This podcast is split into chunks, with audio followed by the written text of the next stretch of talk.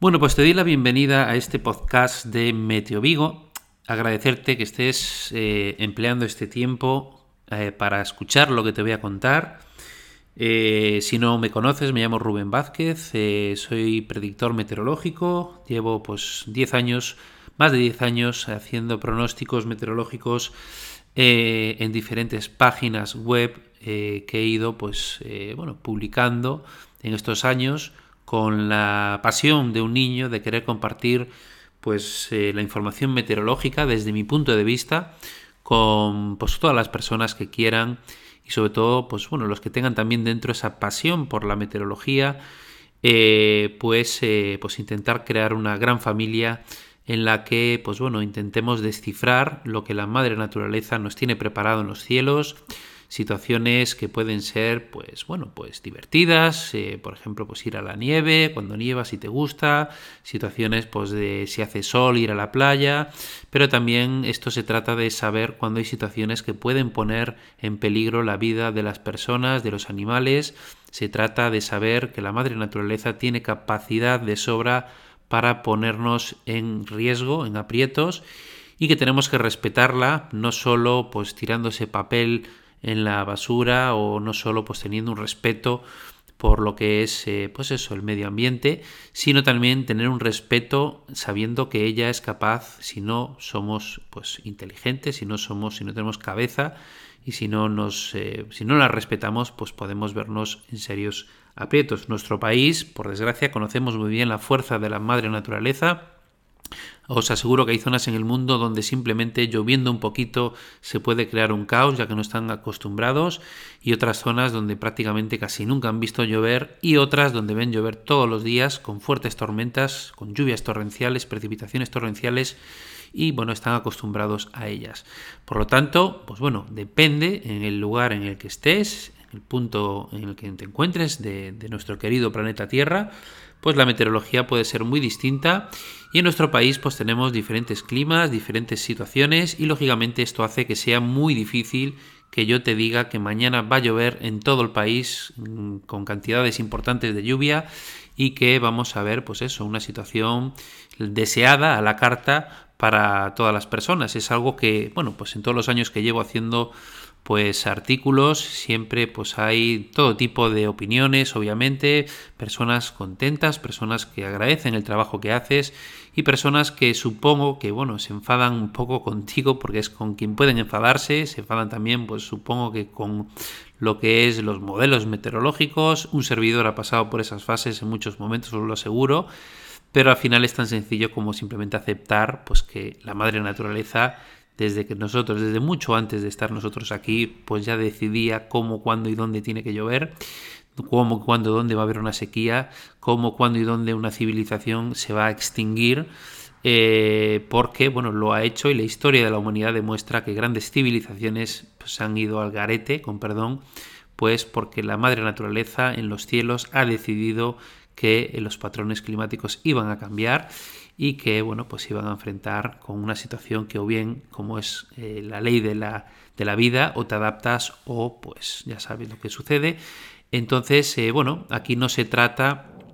digamos de bueno pues hacer un podcast en el que os vaya a decir pues eso que tenéis que eh, tener a la madre naturaleza como la diosa como lo que es pero sí que es mi forma de entenderlo y siempre pongo mis artículos eh, pues esas coletillas al final de que la madre naturaleza tiene la última palabra, que tengas precaución, que la respetes y mi intención no es otra que pues intentar pues eso, eh, si solo una persona en todo el tiempo que llevo haciendo artículos y publicándolos en Meteo Vigo ha tomado las precauciones necesarias y ha tenido un menor riesgo por algo que yo haya hecho o dicho en algún momento, pues ya me siento satisfecho. Pues nada, en la situación atmosférica lo cierto es que estamos en un punto en el que se han creado muchas expectativas durante el invierno por el calentamiento súbito estratosférico. Finalmente se llegó a producir bastante tarde, es cierto. Y bueno, no estamos viendo, digamos, unos cambios en la circulación atmosférica a nivel de las capas más bajas de la atmósfera, en la troposfera, donde nos encontramos, no estamos viendo pues, una situación contundente de inestabilidad o de frío y nevadas en nuestro país que suelen acompañar en semanas posteriores o en meses incluso a veces a los calentamientos súbitos estratosféricos mayores como el que hemos tenido, en el que el vórtice polar troposférico se colapsa y digamos que la estructura, el mecanismo de confinar el aire frío en latitudes árticas, digamos que se rompe y permite que estas masas de aire frío desciendan hacia latitudes más bajas donde estamos nosotros y se puedan producir eventos pues eso de frío intenso o de pues eh, lluvias muy importantes ya que ese aire frío al digamos interactuar con las masas de aire más cálidas y húmedas ese contraste es el eh, alimento de la inestabilidad en nuestras latitudes. Y bueno, eh, sí es cierto que hemos visto un invierno en bastantes fases, mm, bastante frío en muchas zonas de nuestro país, perdón. Pero bueno, eh, no estamos teniendo lo que pues realmente más necesitamos y eso tenemos que estar de acuerdo, todas las personas. Nuestro país necesita lluvia, los embalses están en niveles muy bajos y a pesar que en algunas zonas, pues sí que es cierto que ha llovido bastante y que hemos tenido pues unas eh, semanas eh, bastante lluviosas a lo largo, o intercaladas, periodos más lluviosos, más secos, a lo largo del otoño y del invierno, pero en otras muchas zonas, pues bueno, no ha llovido lo que hace falta y en otras directamente, pues apenas ha llovido. Por lo tanto, tenemos que bueno, pues, eh, pensar que aunque nosotros podamos estar con unos niveles más o menos de humedad en la tierra y de embalses pues, que en una zona puedan estar bueno, aceptables o bien, entre comillas, pues bueno, siempre tenemos que pensar en, pues, en la otra parte del país que no está así y hay que entender pues esas críticas, esas quejas de, pues bueno, lógicamente esa desesperación de muchas personas que ven cómo pues su zona se va secando y es algo que a pesar de que tengamos que, que bueno, que aceptar y no nos quede otra, eh, pues tenemos que lógicamente pues bueno pensar que esas personas necesitan a veces pues bueno un pronóstico que lógicamente les pueda dar una esperanza de que las lluvias puedan llegar pero esa esperanza lógicamente tiene que tener siempre una base esa esperanza tiene que tener ir acompañada también del mensaje de que las probabilidades de que se cumplan los escenarios pueden ser bajas no dar falsas esperanzas eso al menos es lo que siempre intentamos en Meteo Vigo y lo que hacemos es transmitir lo que nos van diciendo los modelos meteorológicos, lo que nosotros, lo que un humilde servidor va interpretando y lógicamente, pues bueno, hay veces en las que los modelos nos muestran evoluciones interesantes de lluvias y finalmente pues en las actualizaciones van rectificando y pues no llegan las ansiedades lluvias. Repito, estamos en un país con climas muy diferentes, climas muy secos, climas más húmedos eh, e influencia desde el norte de África, eh, pues bueno, lógicamente simplemente teniendo en cuenta la ubicación en la que estamos, pegados al continente africano, separados por el estrecho, pues obviamente está eh, pues es más fácil que nos lleguen masas de aire pues cálidas, que nos lleguen pues eso masas secas y cálidas desde el interior del continente, que por ejemplo otras regiones como puede ser pues el norte de Estados Unidos, que está pegado a Canadá, que tiene una zona con una extensión pues muy fría y obviamente pues oye, es que en Estados Unidos siempre hay unas olas de frío tremendas y es que vale y tal, y es que en Italia y en Grecia se llevan más olas de frío, hombre, es bastante sencillo. Si coges un mapa y entiendes entiendes que Grecia o Italia están mucho más cerca de Rusia y que las inyecciones de masas que se puedan inyectar desde esos cuadrantes, lógicamente les pueda traer en, poco tiempo, relativamente, pues unas descargas de aire frío. Sin embargo, en nuestro país no solo estamos al norte de África, sino que estamos mucho más lejos que Italia o Grecia de Rusia, del gran congelador gigantesco que tenemos en invierno, y para que llegue una masa de aire frío, muy fría, muy gélida, por ejemplo el tren siberiano famoso, a nosotros pues tiene que ir atravesando muchas estaciones y bueno pues que ese frío no se baje de ninguna de esas estaciones y llegue hasta nosotros entonces eh, bueno tenemos que ser conscientes de la zona la ubicación en la que tenemos y en la que nos encontramos y bueno también tenemos pues eso inyecciones de masas que pueden llegar desde zonas pues muy húmedas zonas de origen pues eh, tropical subtropical que nos pueden traer los famosos vientos ábregos o llovederos que cuando se dan situaciones parecidas a las que a la que estamos viendo para la próxima semana con una pulsación de aire muy frío muy extensa que va a descender en latitudes relativamente bajas para la cantidad de aire frío que observamos desde la zona pues, de Terranova, eh, sur de Groenlandia, en dirección a las británicas, pues vemos unas eh, masas de aire muy extensas y muy frías que alimentan bajas presiones que nos van a afectar como mínimo al norte de la península, pero que estas eh, grandes extensiones de, aire frío y de borrascas suelen tener luego pues, un acercamiento hacia Europa que si van bajando de latitud